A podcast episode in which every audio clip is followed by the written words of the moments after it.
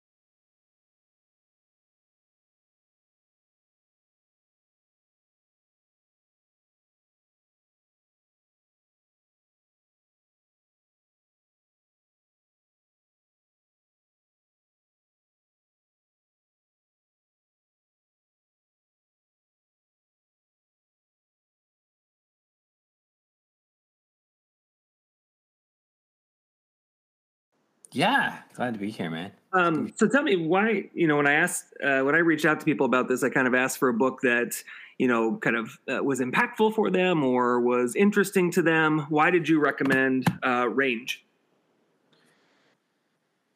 Um, for me, it comes from a couple of different places. One is culturally, there's this big idea that we need to have our niche or niche. Um, that the whole big idea is find that narrow thing that you're good at and and be the best at that compared to everybody else. Yeah.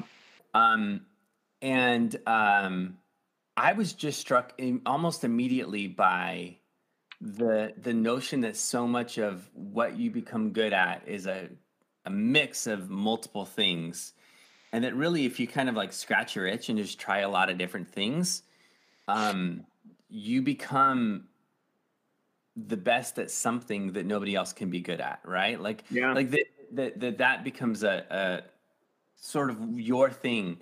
And um, in particular, what what stood out to me was kind of in two different zones. So just hear hear me out for a moment, then we'll, we'll discuss.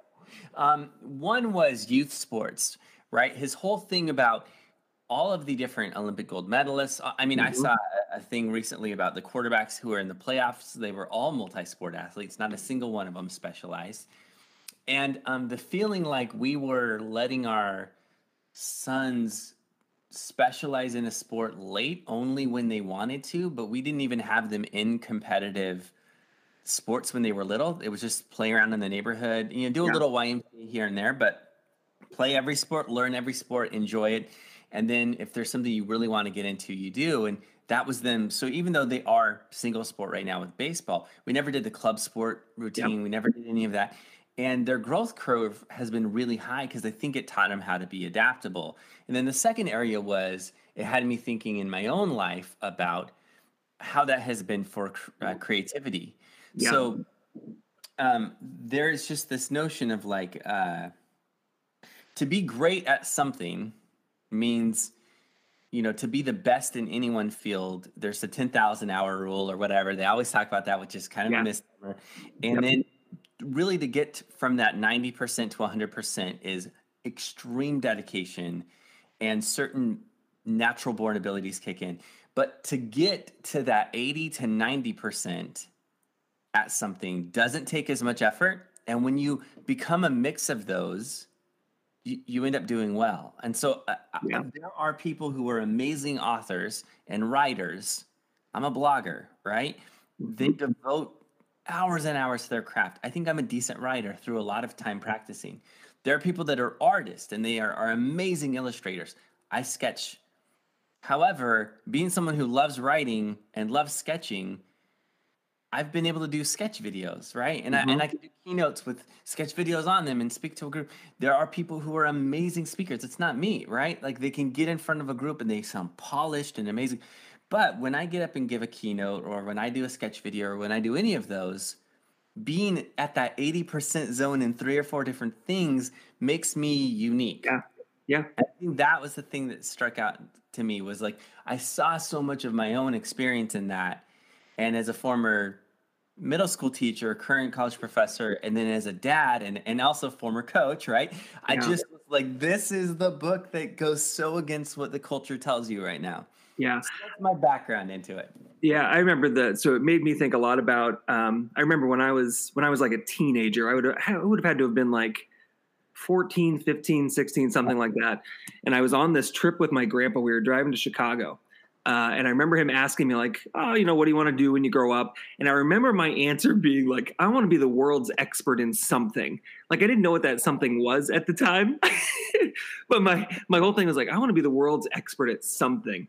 Um, and so as I read this, like I thought back to that conversation about wanting to be like wanting to, and, and that wouldn't necessarily mean I had to specialize in, in kind of one minute little thing, but I remember that conversation. And then I thought about it again, like as I, there was this, this quote in the afterword uh, that it was from Duckworth, but they're talking about grit in early life and she has this idea that she has a young child who decides today she wants to become a doctor but thinks tomorrow she'd rather build houses a teenager who decides no i don't want to go back I'll go out for track this year i want to be on journalism before specialization comes sampling.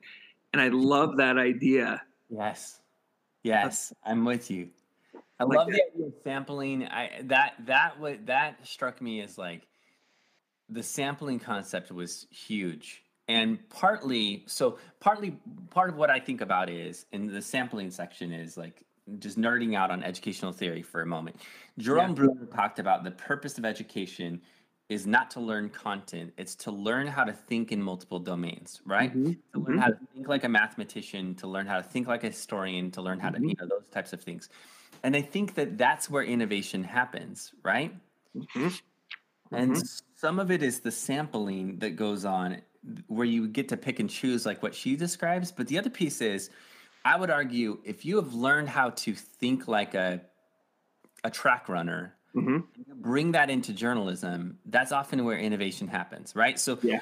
Like I don't remember if this was in this book or in a different one, but I, I like to think about it like this. Darwin changed geology or Darwin changed biology by being a geologist, yeah. right? Like that's mm-hmm. pretty out there. Or um, economics and decision making, our, our whole understanding of it is completely different because of Kahneman and Tversky, and neither of them were specialists. They mm-hmm. always pursued whatever interest they had. They were psychologists who won the Nobel Prize in economics, and they applied this whole new field of behavioral economics, which was itself a, a, a combination of multiple different fields. And yeah. that's where the innovation happened. And the moment they got bored with something, they moved on. So in academia, they say specialize in your one zone. Danny Kahneman's not studying decision making right now. He's de- like doing amazing groundbreaking research at a place where he should be retired on the difference between uh, being content and being happy. Yeah, that's And I and I think like you learn how to think in those different domains, and that's where innovation often happens.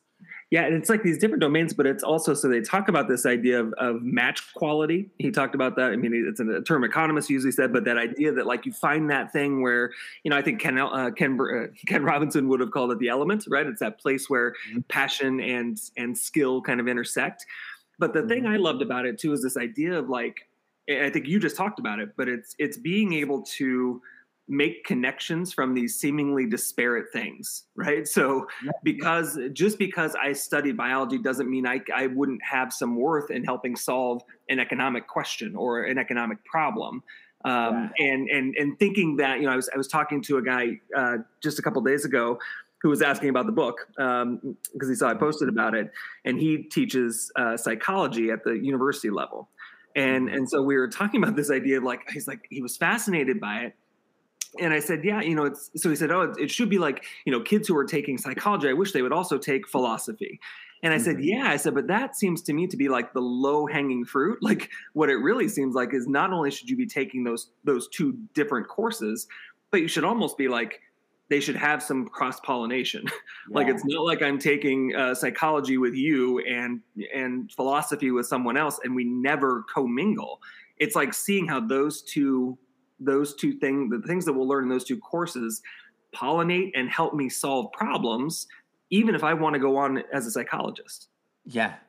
Well, one of the things that I love that he brought up was this notion that like expertise has a, a dark side. I, I don't remember which chapter this was in, but kind of two two zones. One is you you become overconfident in the subject that you're yeah decisions you make in your subject area, right? That that experience and expertise can can can create this tunnel vision and mm-hmm. that you overestimate your knowledge of other areas. Mm-hmm. But you have that range and you're studying multiple different areas, you in it creates this like intellectual humility mm-hmm. And curiosity that allows you to not screw up in your decision making as well. Right. So they, I think they shared in this book, and I've heard it elsewhere too. But it's that whole like kind of joke about you know if you're having a heart issue, the best time to go into the to you know to go into the doctor is when the cardiologists are all at a conference because there is such this tunnel vision about like oh the way you solve that is with a stent. Like they might not even know the history, but that's that's what they know. They've they've done years of this. They've studied it. They perform these surgeries, so it's going to be a stent no matter if you need it or not. Yes yeah, yes, exactly. Yeah. Um, so I one of the things that I just nerding out on sports for a moment. So yeah. I, I love the sports piece that he brought up. And one of the things I thought about was this. So in basketball, because I love basketball. Yeah. I'm a huge Golden State Warriors fan, right?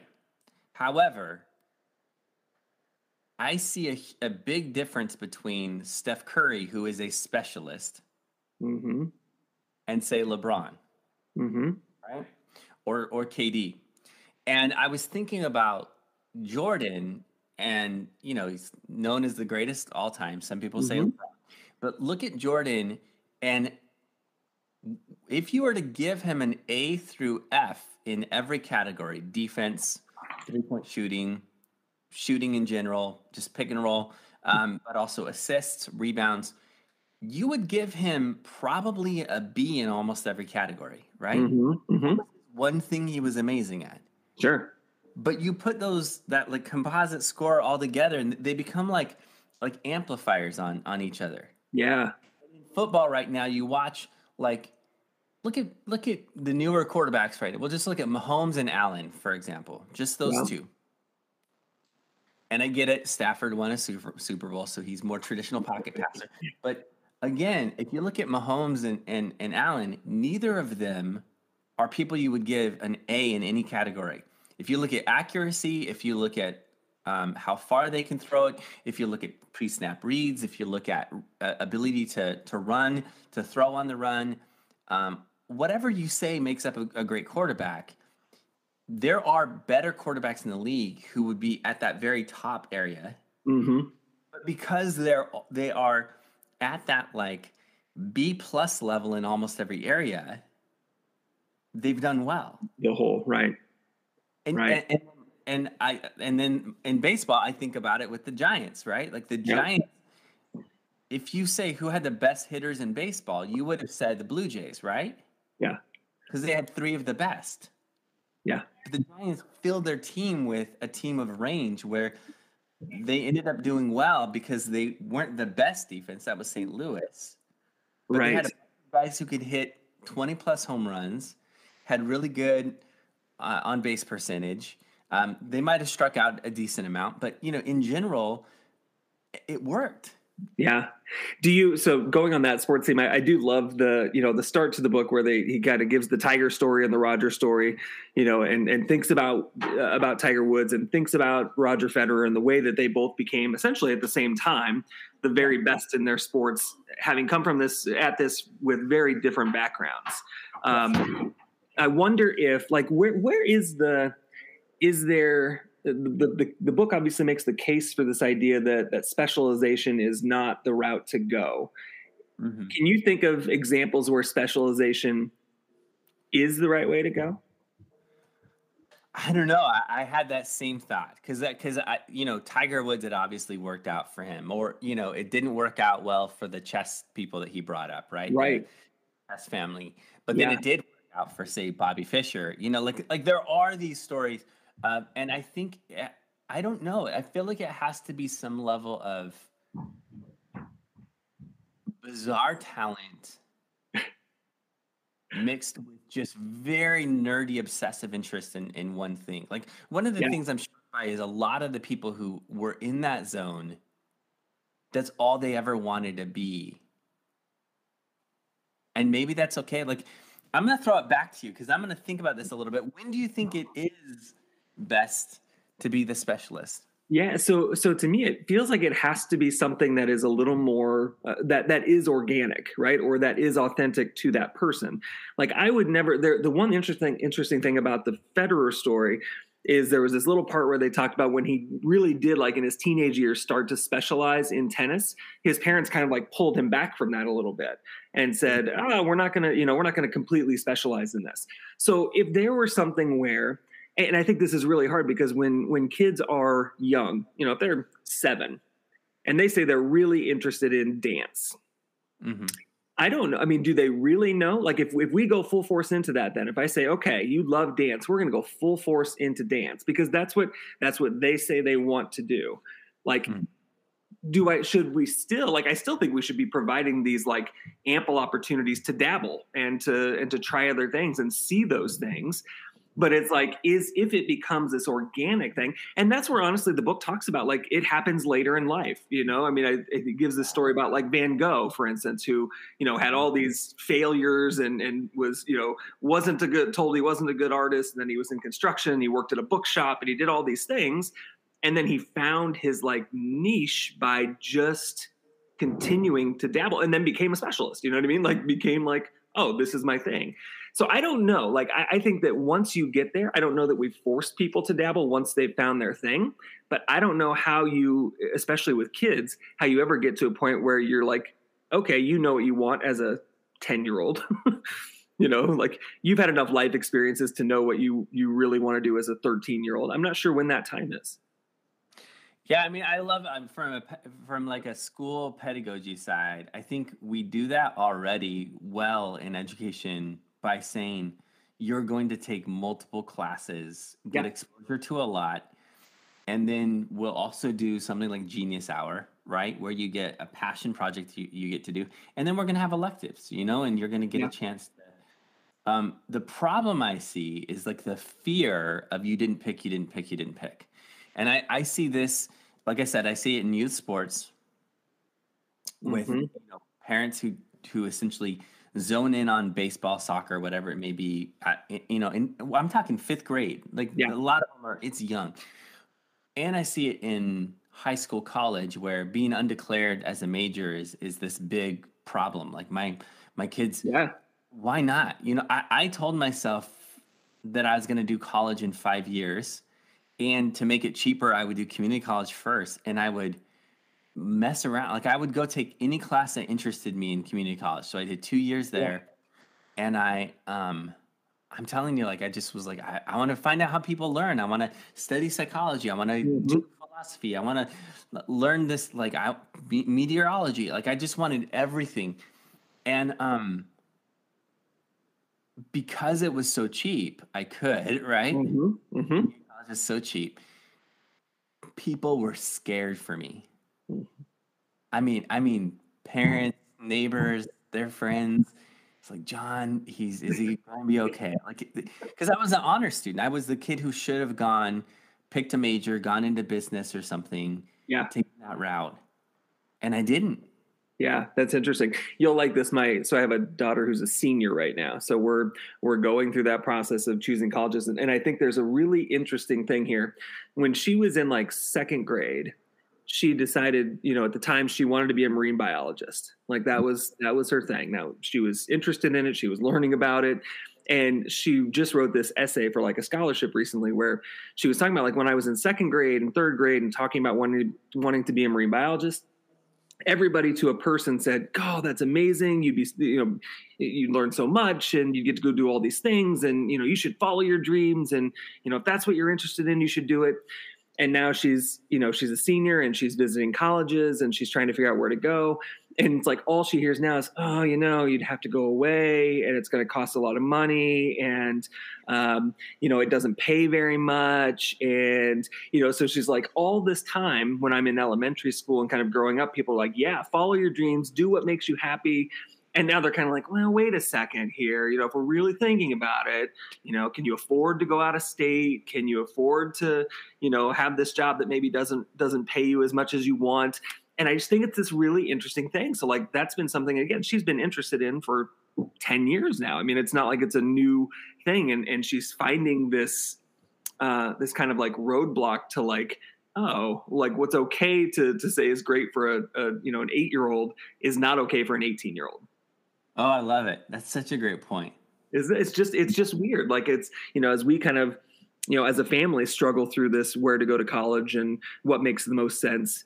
Um, you know it's it's not always about following your dreams like there are all of these other factors that come into play when when it comes kind of comes down to brass tacks one of the things i'm struck by though and and this this is something that again that it's it's part of why i loved this this book range is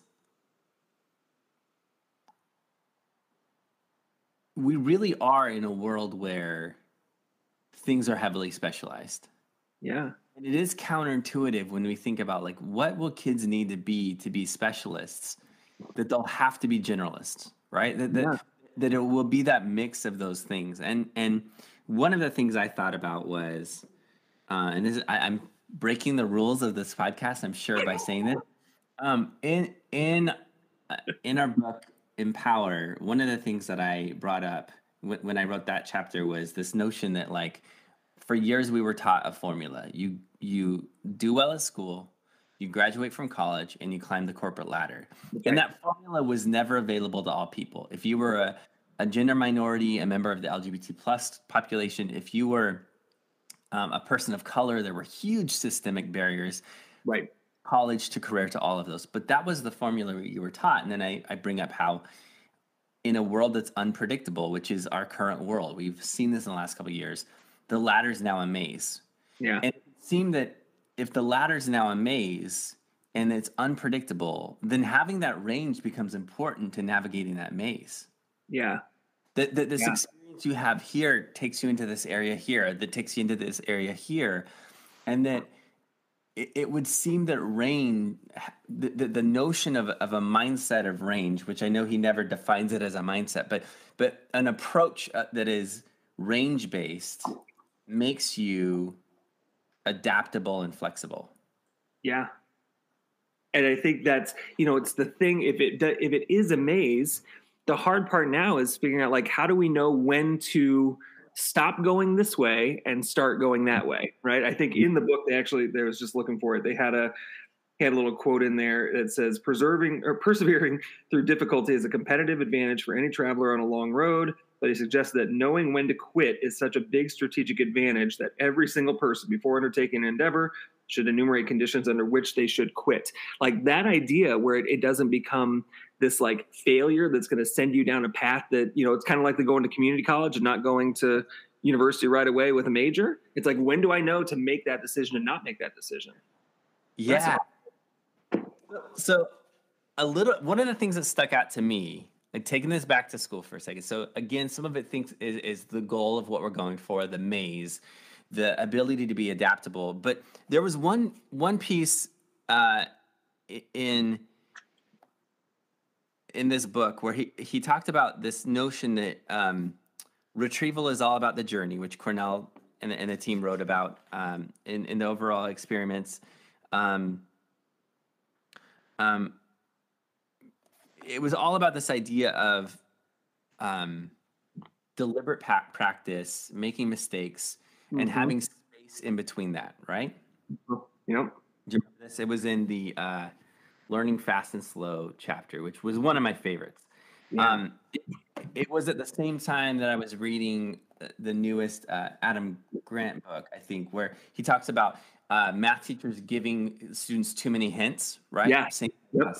So it's it's this idea of productive struggle, but um, this this uh, paragraph in particular really stood out to me. If that eighth grade classroom followed a typical academic plan over the course of the year, it is precisely the opposite of what science recommends for durable learning.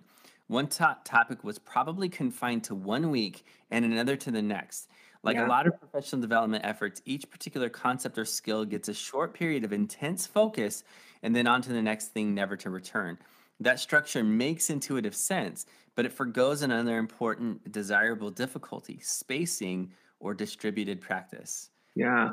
what it sounds like leaving time between practice sessions for the same material. Yeah.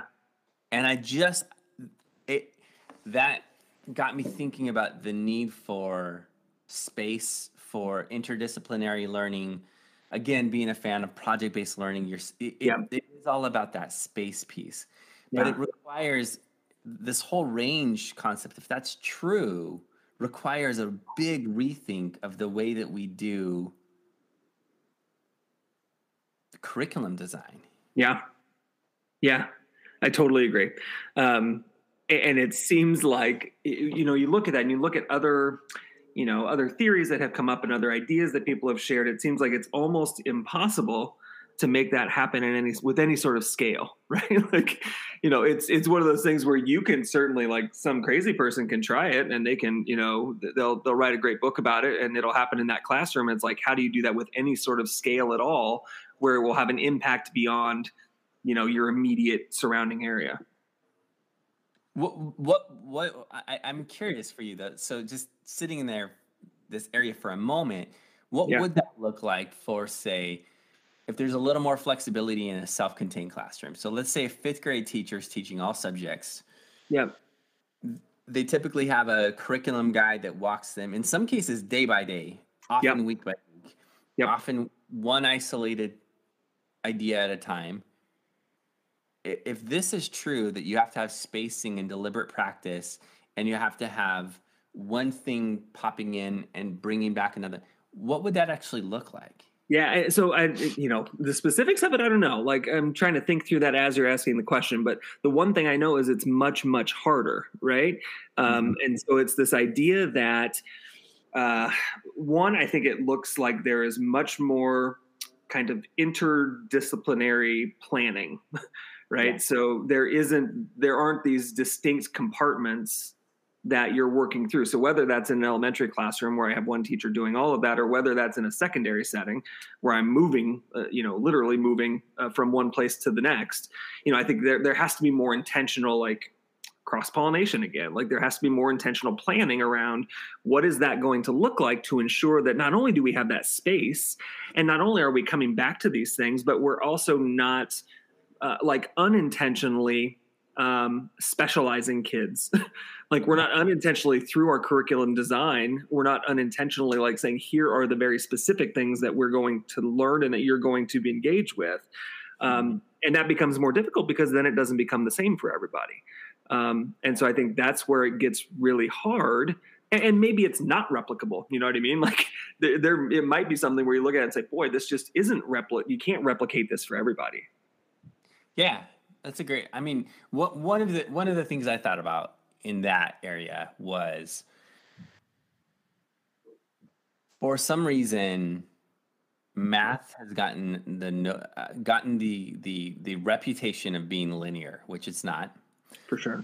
And that it's has to be done step by step systematically.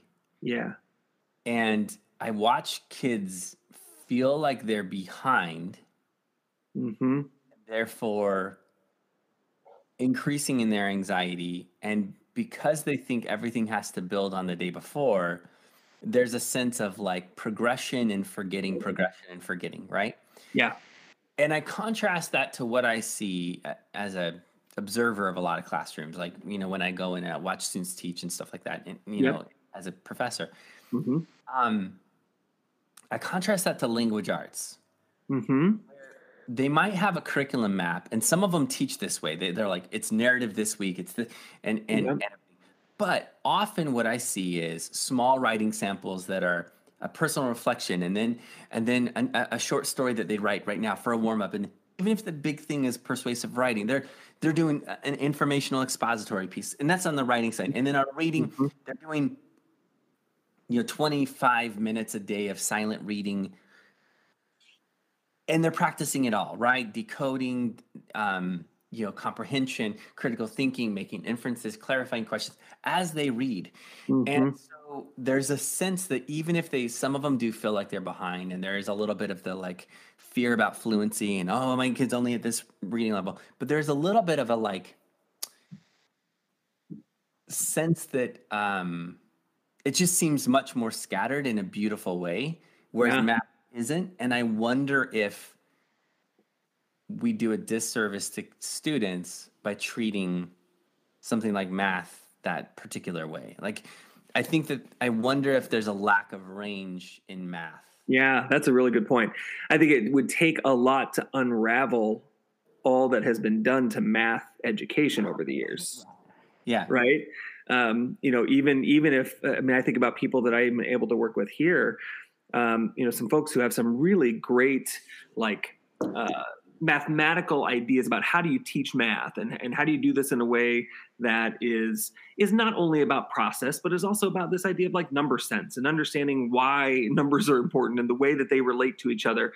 Um, but changing and again unraveling might be the best word for it uh, unraveling the way that has been taught for years is uh, is, is a really daunting task um, because it becomes part of who people are well, it lasts I mean, I wonder if uh, like being a little less critical of the system. I wonder if that's where electives have done a really good job. And and for okay. example, I think that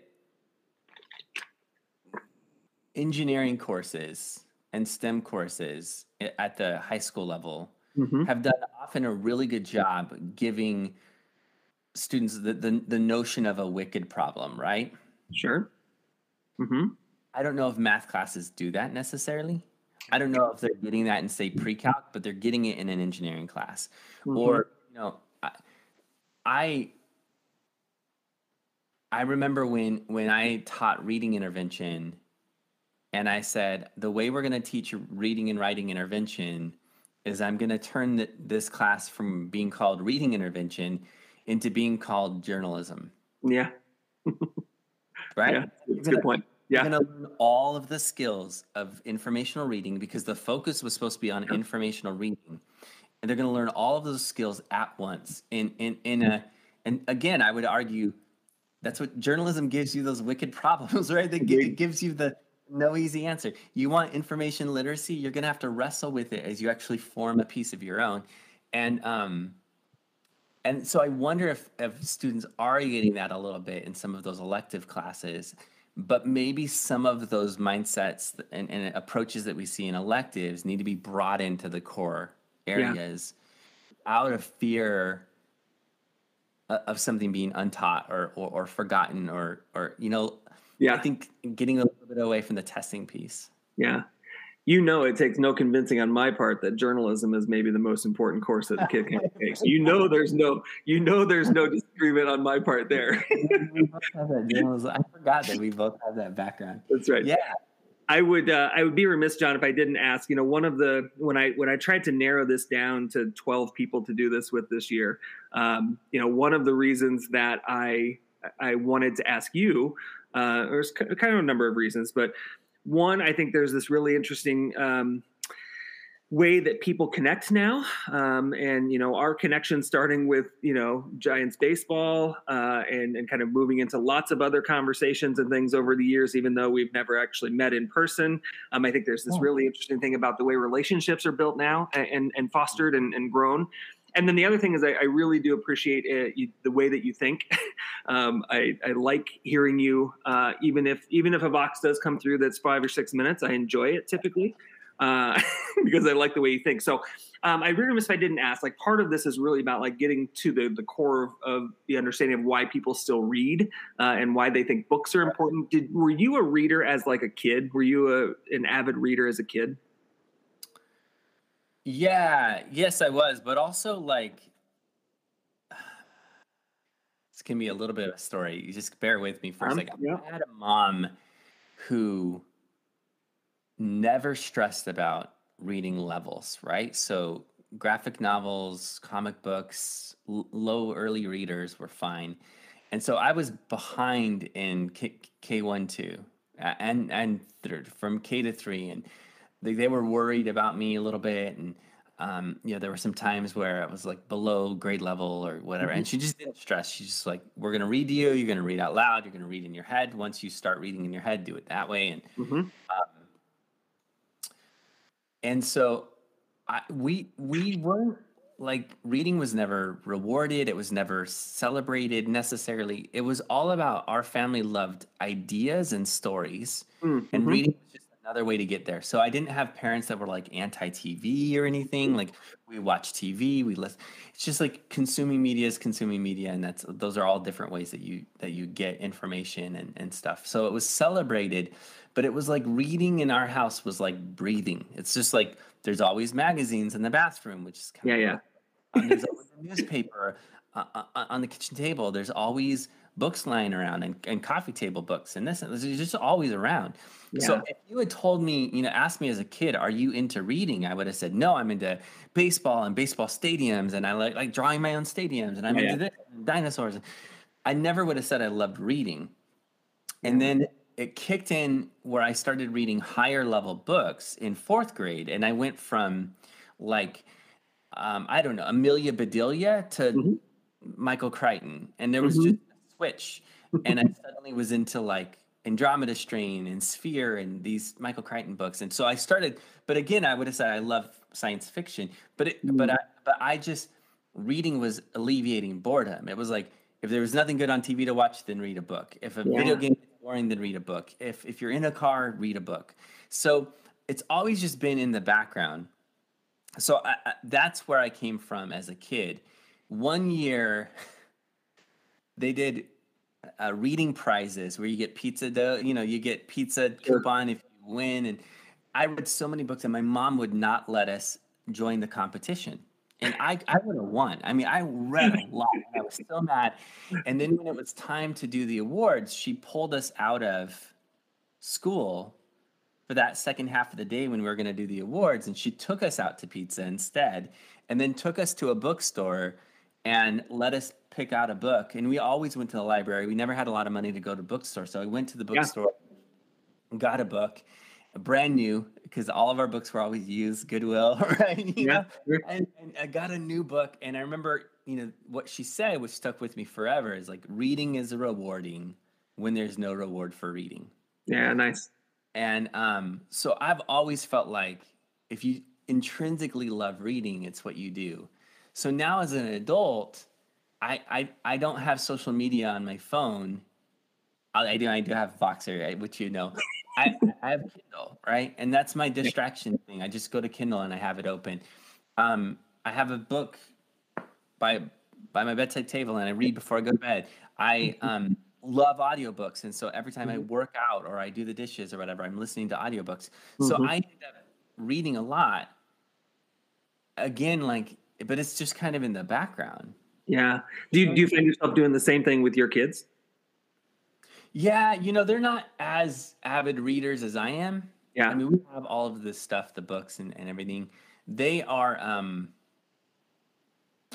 they're more the like obsessive readers. Like they get Yeah. into a series and then read every like so both of my boys read the Harry Potter books and like plowed through them and read everyone or or Fablehaven or um, my daughter right now is like that with um, the Percy Jackson series. You know, Sure. um, they don't get excited about f- nonfiction Yeah. yet, but I, I like I don't think I've read loved my first nonfiction book until college. It was it was probably like a um, a history book, and then from there got into you know behavioral economics and Yeah. like I think the first book I read for fun that for fun that was nonfiction was probably this book, uh, Predictably Irrational, which is like be- that's when I got into behavioral economics and Okay. um, so I kind of think some of its age. I think at a younger age, we we don't we just don't do a great job giving students really good nonfiction books to read. Sure. Um, and I don't know how to fix that. Yeah. I've told the story a lot. I mean, I, as a kid, I did not read books. I mean, I just did, I just didn't. Uh, it wasn't something, you know, I remember my, my mom certainly read to me when I was young and all those things, but it wasn't something that was happening at my house. I was an avid reader of newspapers and magazines. I mean, I always had the USA Today and I always was reading Sports Illustrated, mostly sports stuff. um, but I was constantly reading that kind of thing, but didn't really read a book. Like I remember, I think the first book I remember reading was uh, like The Great Gatsby in high school. so I mean, it wasn't like I was reading. I wasn't reading books, and and I, you know, I, I feel like there was almost like as I got older, there was almost like this little bit of, I don't know, like shame that I hadn't done those things. Really? I was feeling this little bit of like, you know, I consider myself, I mean, I'm, I'm not a genius by any means, but I consider myself a pretty smart person and I, I feel like I'm pretty informed. Uh, and I felt like, well, obviously a smart person would be reading books. Like, like there's no way that I shouldn't be reading books. And that kind of is, you know, it kind of changed for me when I got married and my wife read all the time. And uh, I kind of decided, man, I, I probably need to read some books. I love it. So interesting. I mean, eh, what's your ratio of fiction and nonfiction? I'm much heavier on the nonfiction. I have to force myself to read fiction. Me too. Um, I think it's like just loving ideas. It's part of why I wish my my kids would would read some nonfiction because they they all love podcasts. yeah. And so it's like if, if you enjoyed this 99% invisible episode, you might like the 99% book that I have right there. like and, and that's my thing. I mean, I, I really, I have to be really intentional about reading some nonfiction um, and making sure that I'm uh, that I'm doing that. And again, only because I think it's it's easier to get lost in uh, in character um, with a fiction book, you know, unless it's a really well written nonfiction book that that does a great job of like storytelling along with, um, which I think this one did a pretty good job of that. Honestly, I think he does a really good job of telling stories. Um, Well, you know, I, I gotta say, like right there, that's why I enjoy. Like I, I will read any Michael Lewis book. I'm like, Yeah. I don't care about day trading. Or I don't like I don't like, I don't care about that topic. Like if he if he's like, well, we're I'm gonna I wrote this amazing book on like uh the history of soap. I'd be like, I, I'm on board. What is Yeah. Lewis? I, soap I industry? I'm currently almost done with uh, listening to uh, The Splendid and the Vile, the Erik Larson book, um, which I love. It, his is great, and I love his other books. So there are things that I wouldn't normally have read about, but um, are, are super fantastic. Uh, you know, Devil in the White City, Beast in the Garden, I think is what the other one's called. Fantastic books. But um, because we have this connection over sports, so I'm curious, do you have a favorite sports book or a favorite few sports books you can remember? I'll give you a second to think. I'll give you a couple that I was thinking about earlier, just to give you a minute to think about it. So I loved um, the Legends Club, which is about Krzyzewski, Valvano, and Dean Smith. Uh, about the time they were all kind of coaching together. Uh, it's called the Legends Club, which is really, really great.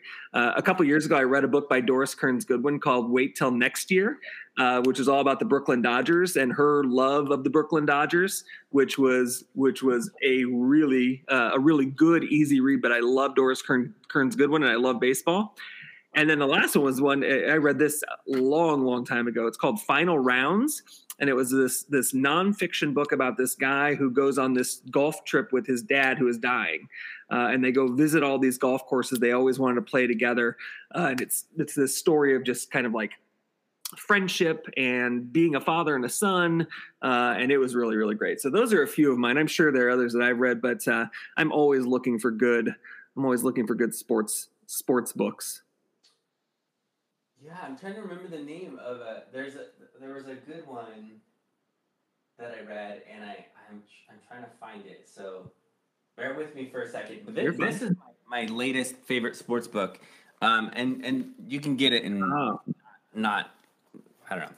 This one it's called Ballparks, and oh, sweet. It's like a history of ballparks by city and oh. um, and so it kind of walks you through the different zones. It's it's it's highly pictured you know, there's a lot of pictures. Yeah. I've always, ever since I was a kid, nerded out on like yeah.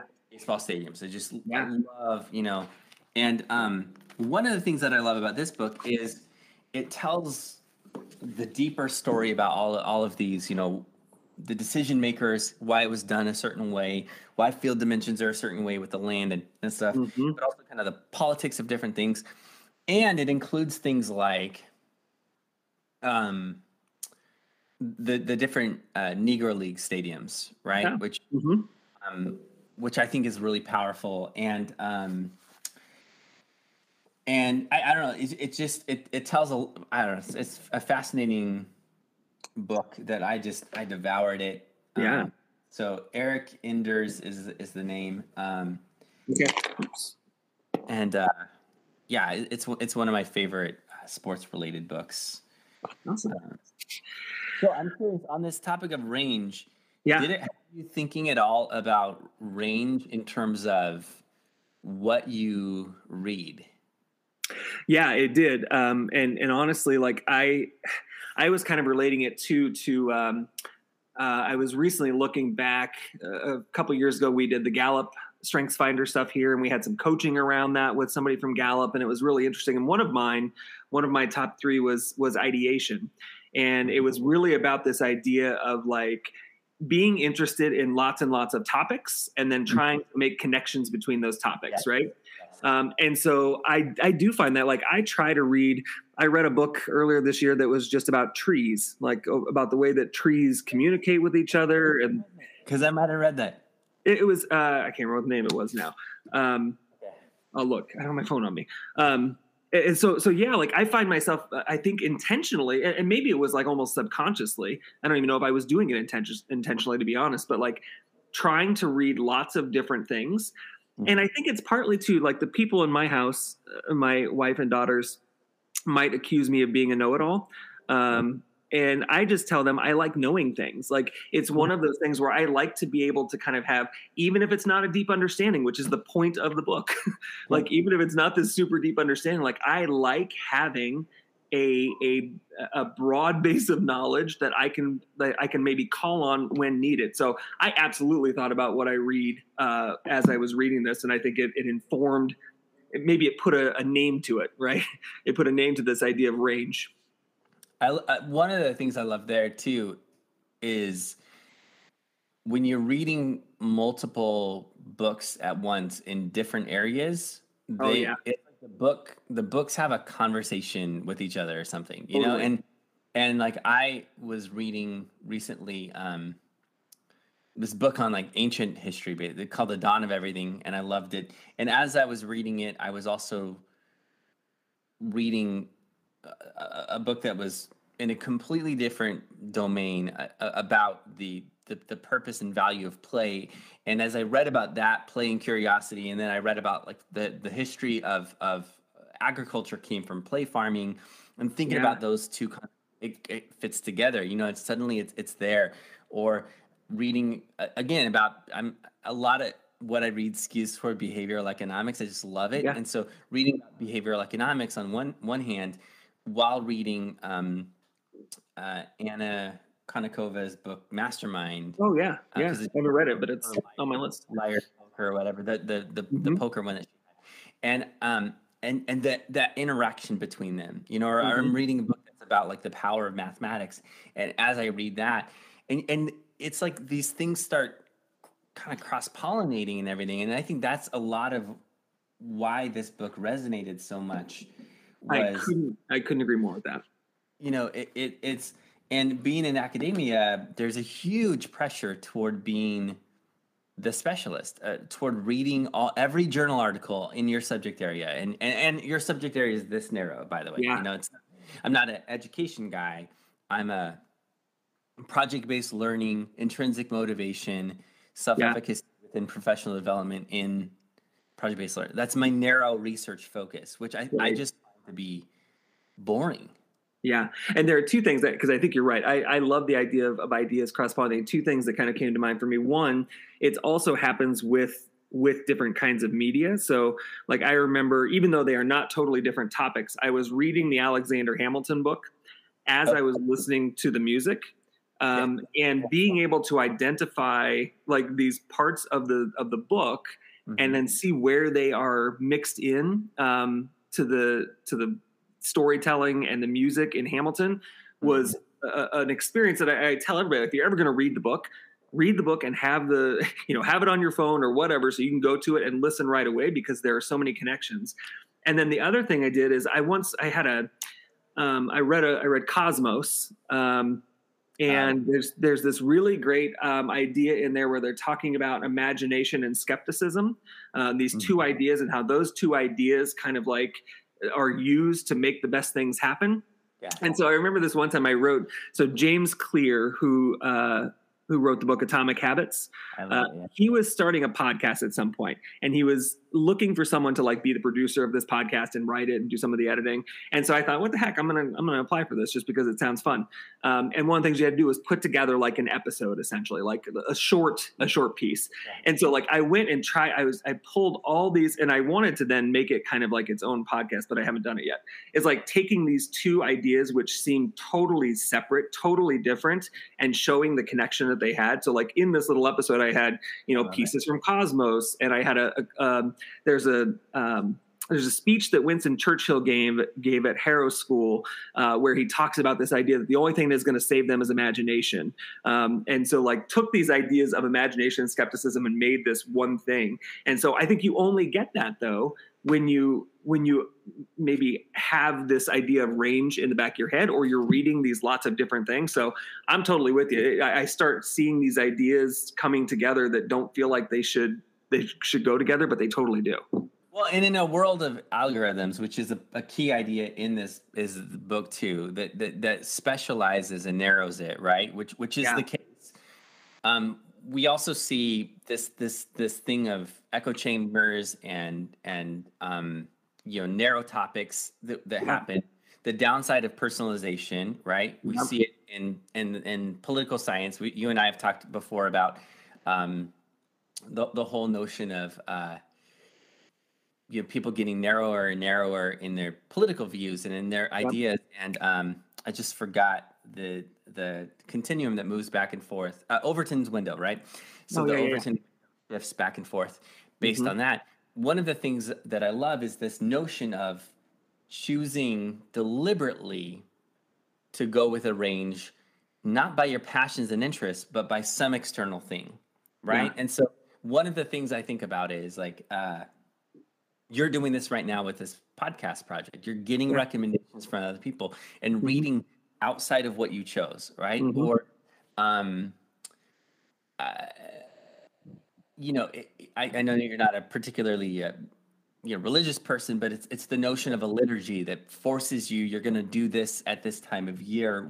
For sure. regardless of where you're at or i did a project where i i just read I, I color code my bookshelves and it's like rainbow order and then from black to white to whatever and i just said i'm going to read each book one after the next on the bookshelf and so i and because i read two books at once right so i'm Yep. reading two books that that could not have been more different from each other. One Yeah. was Bell Hooks. The other was uh, Tim Brown, Changed by Design, right? So Bell Hooks writing about the purpose of love and empathy and, and action and and has this critical lens that she offers. And then Tim Brown, who has this very corporate you know, creativity is going to the world, design thinking. And I would never have chosen to read those two books together. Yeah. But that gave me a very necessary critique of design thinking, which I'm passionate about, right? Yeah. Yeah. And, and that's and that honestly is is the you know as you know you just mentioned is the purpose of this kind of little personal project for me is just to see what makes people tick and to see why they read you know and I tried really hard I mean it's not perfect but I tried really hard to get like a range of people who I know really well to ones I don't know super well. I tried to get a range of ages and genders and you know um, you know uh, you know tried to get people of different backgrounds and it, it was hard um, you know because it's it's just not easy to do that try to get people from from the united states and outside the united states uh, and so i'm really excited for that. I mean i've got um, i've got a couple coming up that i think are, are just are, going to be really fun so um, i do appreciate it because it's I, one i enjoy the conversation too like it's it's also my idea of like doing like i'm not in a book club any book clubs this is like my own little mini book club about 12 different books you know what? It's it's a book club that guarantees where you've guaranteed everyone read the book. That's right. That's perfect.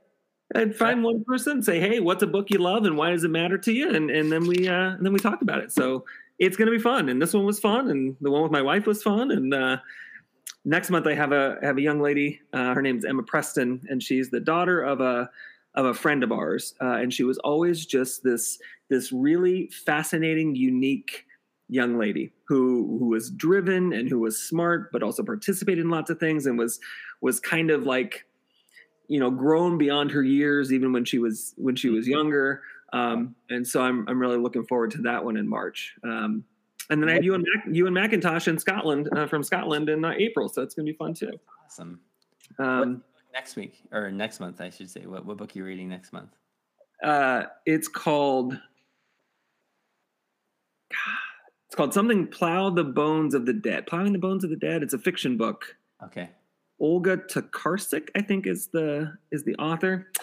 Um, if I had my phone, I would look. I can't remember the name. It, it has it has the words "plow" and "bones" and "dead" in it. Okay. It should be easy to find. But it, it, it I just got it yesterday. Um, got it from the bookstore, so I'm gonna I'm gonna go ahead and, and start that one soon. So should be fun. That's awesome. Yeah. Well, John, thanks for doing this. I appreciate it. I'm I- glad. Fun. I it, it was just fun to connect and hang out and talk about a book. So Well, and you know, if we want to continue doing it at some point, I am happy to get on and talk about a book anytime. absolutely. All right. Well, thanks, John. Have a good rest of your day. yeah, you too. Right. See you.